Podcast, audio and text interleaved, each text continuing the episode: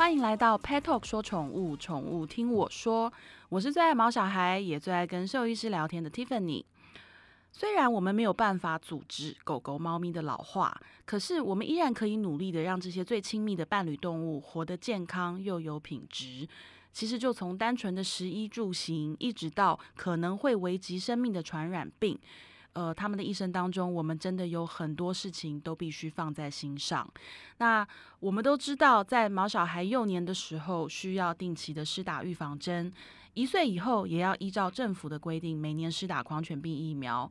不过，除了幼犬呃阶段，我们还有后来的每一年的狂犬病疫苗之外，到底还有哪一些疫苗是毛孩他一定要施打的？而且就是那个周期性可能不见得是固定的，我们要来好好了解。那今天这一集，我们邀请到小布动物医院的陈若植兽医师来帮我们解答。欢迎陈医师。Hello，大家好，我是陈若芷陈医师。陈医师，我想请问哈，就是现在我们很多狗狗、猫咪，因为都是领养来的，然后很多毛爸、毛妈都会说，他们其实也不知道狗狗的实际年龄。那像一般如果是从幼犬、幼猫养起的话，因为我们都知道说，在动物医院，反正医生就会建议啊，你很多疫苗是该打的。可是对于就是如果今天好，我我领养了一只狗狗、猫咪，或者是呃，我我不知道它的状况，不知道它的年纪，医生会建议从什么开始做起啊？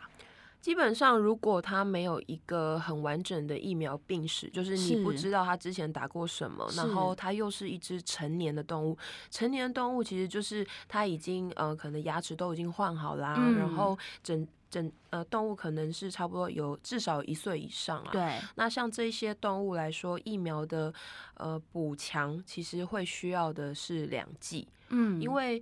在我们的小动物疫苗的兽医师的一个 guideline 里面有提到，就是疫苗的准则，在它其实有切分点，切分点是在四个月大，是。十六周龄，十六周龄前的小朋友呢，他们是会需要三剂的补强，嗯，但是如果是十六周龄以上没有打过疫苗，或者是说没有完整接种一个基础的补强的话，嗯，他就是会需要打两次，嗯，所以也就是说，如果他才两。两个两周龄的话，哎，是两个月大，对不起。也就是说，如果他两个月大，那他就是两个月大开始打，两个月、三个月、四个月，总共打三次。嗯，但是如果他已经是一只嗯大猫猫或是大狗狗的话，它就是只要打呃两次，然后间隔只要一个月的时间。哦，那所以刚刚提到说幼年、成年，那老年还会有需要什么疫苗吗？应该这样说啦，疫苗它本身呢，其实大部分预防的主要是病毒相关的疾病。那其实，在感受性，也就是说容易。呃，生病感染这些病毒的年龄是最常见的，还是幼年跟老年为主？是，所以其实预防针不是像我们人一样，小时候打过之后长大都不用打，嗯，而是小时候做一个基础补强。是，那之后呢，疫苗有自己的长度，像是猫咪来说好了，猫咪它们的疫苗像三合一啊、四合一，它们的。长度跟效期大概都会有两到三年的时间，嗯，因为每个动物它产生的抗体力加还有消耗程度都不一样，所以还是会建议是，呃，可以的话就是固定施打。那通常施打的间隔来说，如果是一般的预防性的疫苗，像是狗狗的，嗯。七合一、八合一、十一合一、十合一，或者是猫咪的三合一、四合一这一类的疫苗，都会希望是至少两年到三年就一定要做补强哦。所以不是打完就定终身，对，还要再去补。其实大部分都是会被消耗的。那如果你不想打，你就是最好是。像国外建议是说要做抗体例假的测试，是。问题是你做一个抗体例假的测试可能就五六千块，对，但一支疫苗可能才一千块了不起，不如就去打一下，不如就 打一下就做一个补强，它是没有办法就是维持呃一辈子的，是。嗯，那像如果说今天好我的狗狗它一岁嘛，那其实在它幼犬的时候该打的都打过了，那它下一个可能要去补强的时间就在它大概两岁左右的时候。是那要补什么呢？这样说好了，其实我们呃，我先从幼年动物开始讲好了。像幼年动物，如果是刚刚说的两个月、三个月、四个月，打到三季，对，那在第三季的时候就会打狂犬病，对，所以那个时候会有两针，一针是狂犬病，那一针的话呢，就会是我们之前补强的那个，不管是狗狗的八合一、十合一，还是全效的疫苗这样。那猫咪来说的话呢，猫咪主要可能是以三合一或四合一为主。那五合一的话，我们会建议是打无佐剂。那猫咪也是一样，打到第三季的时候，你可以考虑打。呃，无佐剂的狂犬疫苗，那这样子的部分，接下来下一次的接种时间就会是一年后。嗯，那一年后呢？其实狂犬疫苗它比较特别，因为它是一年是打一次，是它也不用像其他疫苗这样做补强，而且这是政府规定的，狗狗、猫咪都要打。对，没错，因为它其实是人畜共通的疾病，所以为了要预防这个疾病的传播，所以在动物身上是每年需要定时接种的。是那。让你们好记的状态下，我们也是会希望你们就是每年回来打，嗯，两种疫苗这样子，顺便可以让我们看一下动物，顺便见见看看有没有什么其他的问题。是的，陈医师，你刚刚讲到疫苗中的佐剂、无佐剂，那请问佐剂是什么？因为佐剂就有点像是复形剂的东西，嗯，它其实就会夹带了这些。呃，可能是减毒的病毒这些东西去进到身体里面，嗯，然后他就很像是拿了一张照片，然后要让身体去辨认说，哦，这个这个是坏人，你要记得他这个东西。那他就是呃夹带进去的那个。车子那样的东西，所以呃，左剂这件事情在狗身上是不用太在意，嗯，但是在猫身上，因为猫咪是很容易发炎的动物，所以左剂其实本身会造成一些猫咪的刺激，而产生注射部位的肿瘤，这件事情是必须要注意的。所以，当我们带小动物到动物医院去打狂犬病疫苗的时候，我们要跟医生说我要打无佐剂的疫苗吗？狗狗来说的话，不用。其实狗狗它们其实就是打一般的狂犬疫苗就可以了。但是如果是猫咪的话，建议还是要打无佐剂的疫苗。那无佐剂的疫苗，像是三合一、四合一，它本身就是无佐剂。那五合一现在台湾也有进了无佐剂的五合一。是。那再来就是狂犬的部分呢？也有进了无佐剂的狂犬，但是目前来说，就是要看每个医院有没有备货，因为有时候会缺货。了解，我觉得现在的毛小孩啊，真的有时候跟很多兽医师朋友一直这样子聊，一直访问，我都会觉得现在的。医学就真的是很进步，不管在人类或者是在小动物身上，我觉得有你真的是要大家每一个人都应该要有个兽医师好朋友，或者是一天到晚来听我们的 podcast 也很好，因为真的多跟兽医师聊聊，你会知道很多新的讯息，然后跟什么事情是对你的毛孩更有帮助的。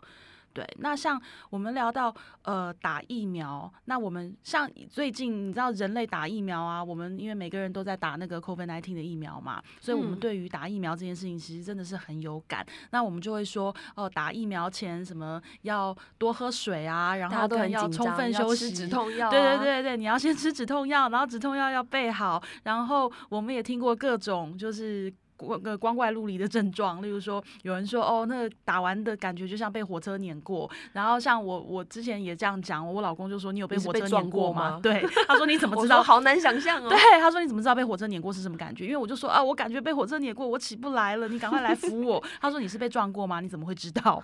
对，就是我们都会有很多的江湖传说，或者是真实发生的，就是那些不舒服的症状。那像狗狗、猫咪在打疫苗的前后，我们有什么要注意的事情？或者是说有没有哪些疫苗是他打完可能会特别不舒服？我们可以怎么帮他？基本上啊，打疫苗多少会因为它是挑战身体的免疫系统，所以多少会。呃，产生像是疲惫这些状态，嗯，但是有时候透过适当的休息，其实就会好了。那也不用太因为担心副作用而不去施打，因为其实，在呃好坏的评估下，你也知道，如果像是幼年动物，如果它很容易感染这些病毒问题，像是呃猫瘟呐，或者是呃全小病毒啊这些问题，都是致死率很高。但你不打，它有可能就染病，然后很容易死亡。但如果你打了，它有很低的几率有机会会过敏，但这个过敏是可以解决的。是，那你就不需要太害怕说，哎，我施打疫苗会不会怎么样？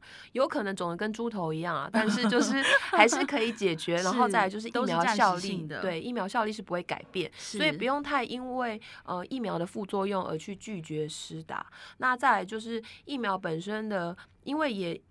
呃，因为疫苗本身它的普及度，所以也造成了这些病毒性的疾病，呃，传播下降，然后死亡率也下降。所以在幼年跟老年动物，现在小朋友也可以就是存活率很高，老年动物也活得更久。嗯，所以这些部分呢，就是你只要好好的让它休息。是那呃，打完疫苗帮我注意一下有没有什么脸肿、眼睛肿啊，或是张口呼吸很喘喘的，没有办法趴下来休息。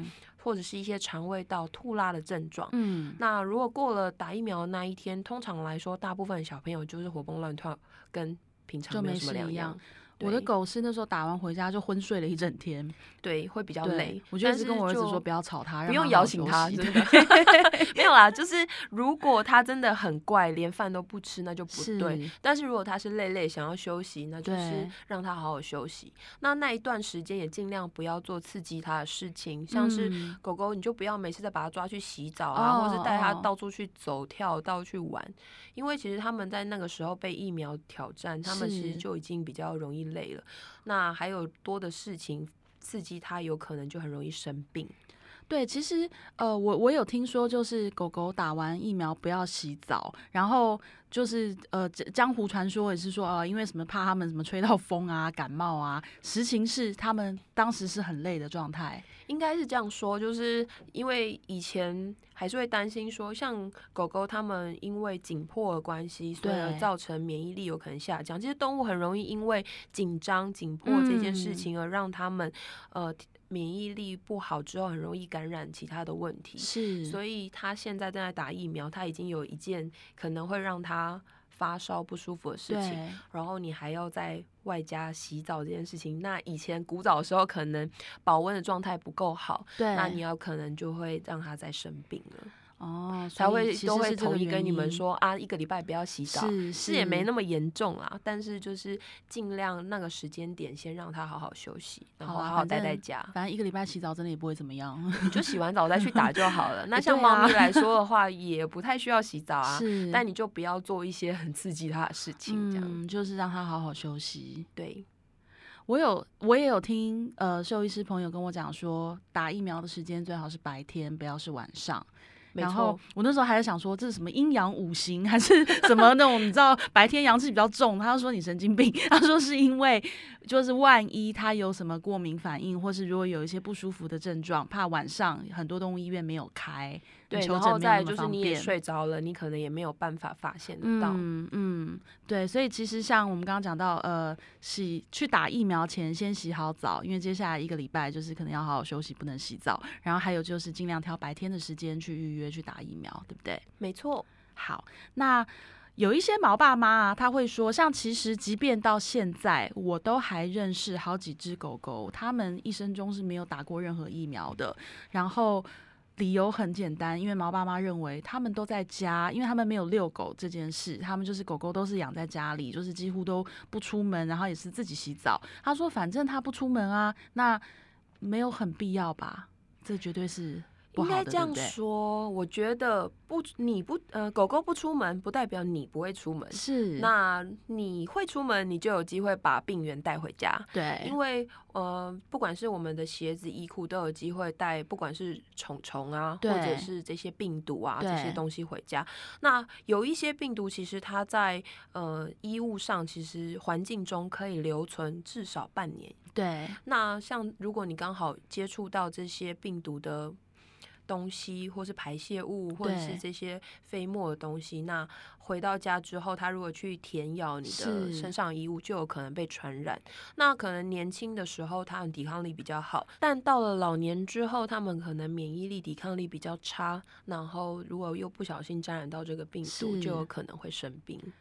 我先生就曾经做了一件事情，我觉得他 man 爆了。就是我一直都觉得我先生对，就是相较于我跟我儿子，就是每天抱着我的狗亲啊、爱啊，就是爱到不得了。就是我先生 比较比较冷淡，因为他是一个比较理性的饲主。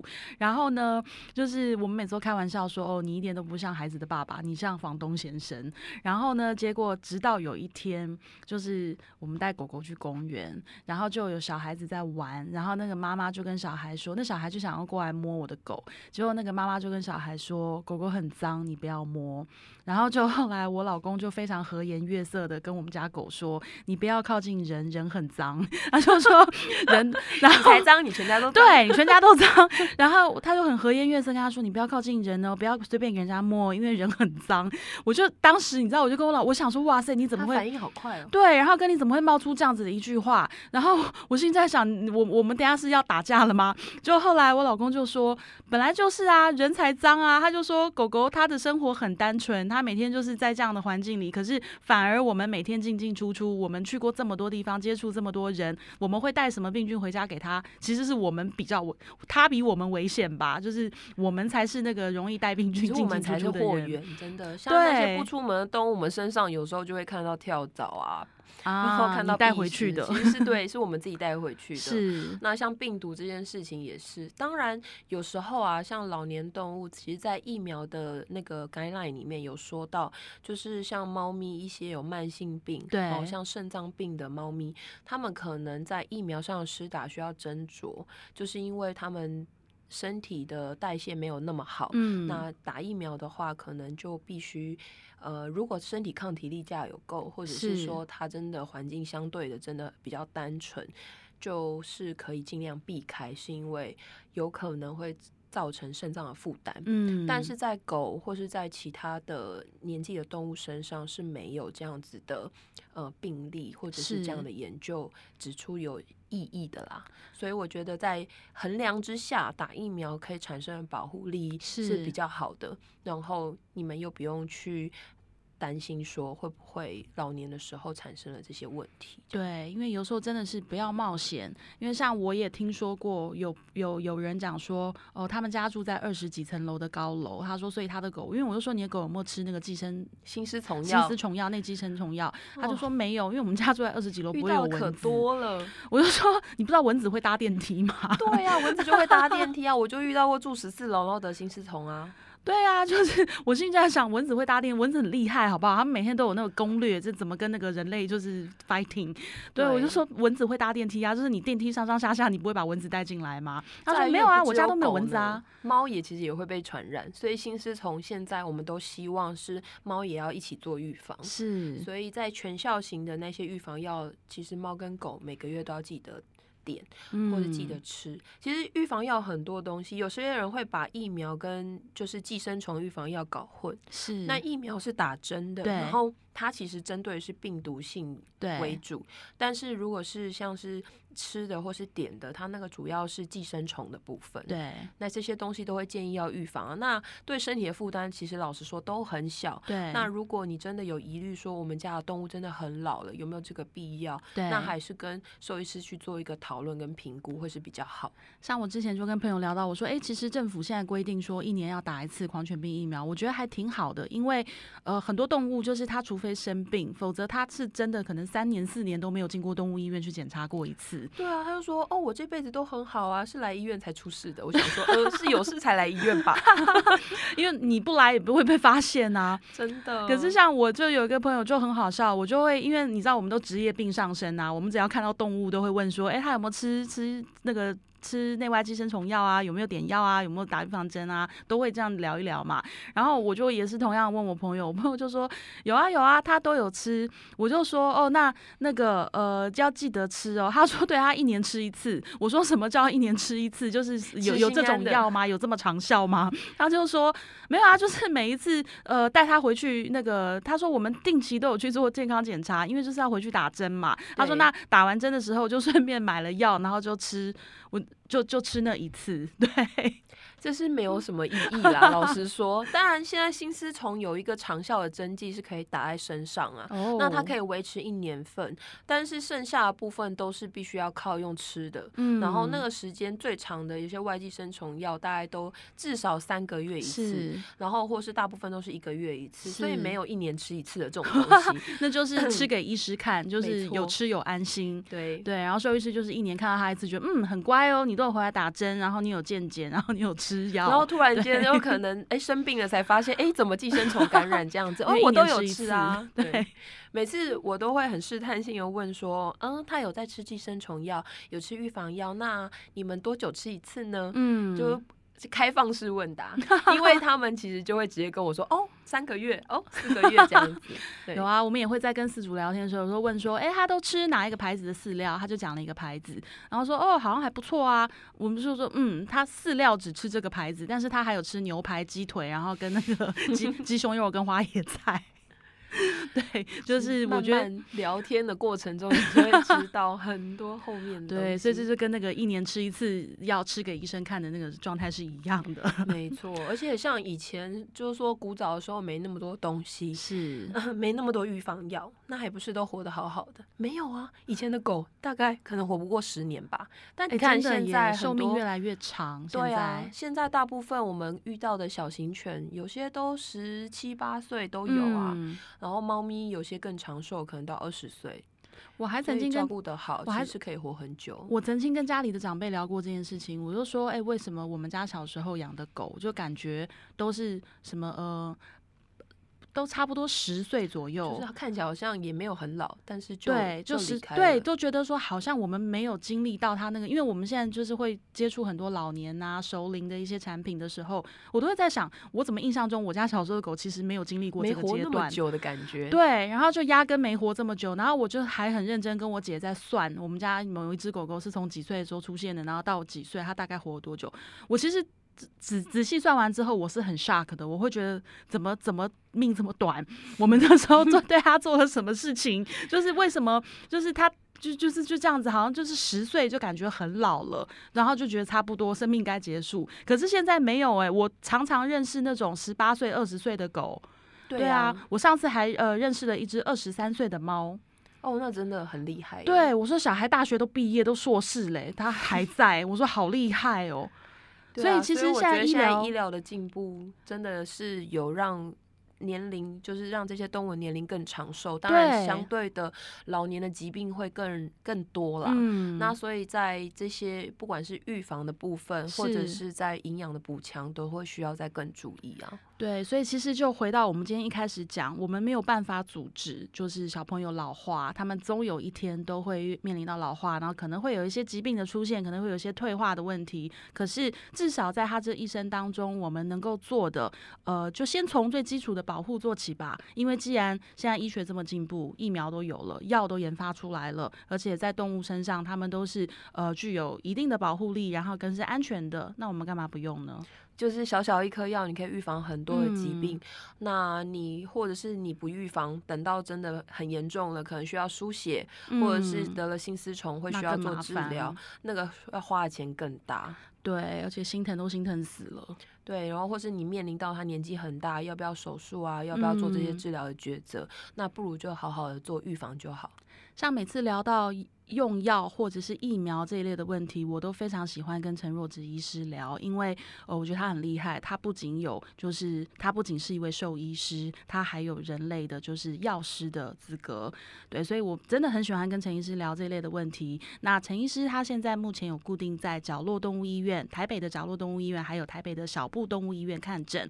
那如果大家有呃一些疫苗用药，或者是想要带狗狗、猫咪去做健康检查，都欢迎去找陈若芷医师，好好好。的聊一聊，尤其在用药疫苗这一块，陈医师可以给你非常多很好很好的建议。那今天我们就到这边喽，我们下次再聊喽，拜拜，拜拜，谢谢大家，谢谢陈医师。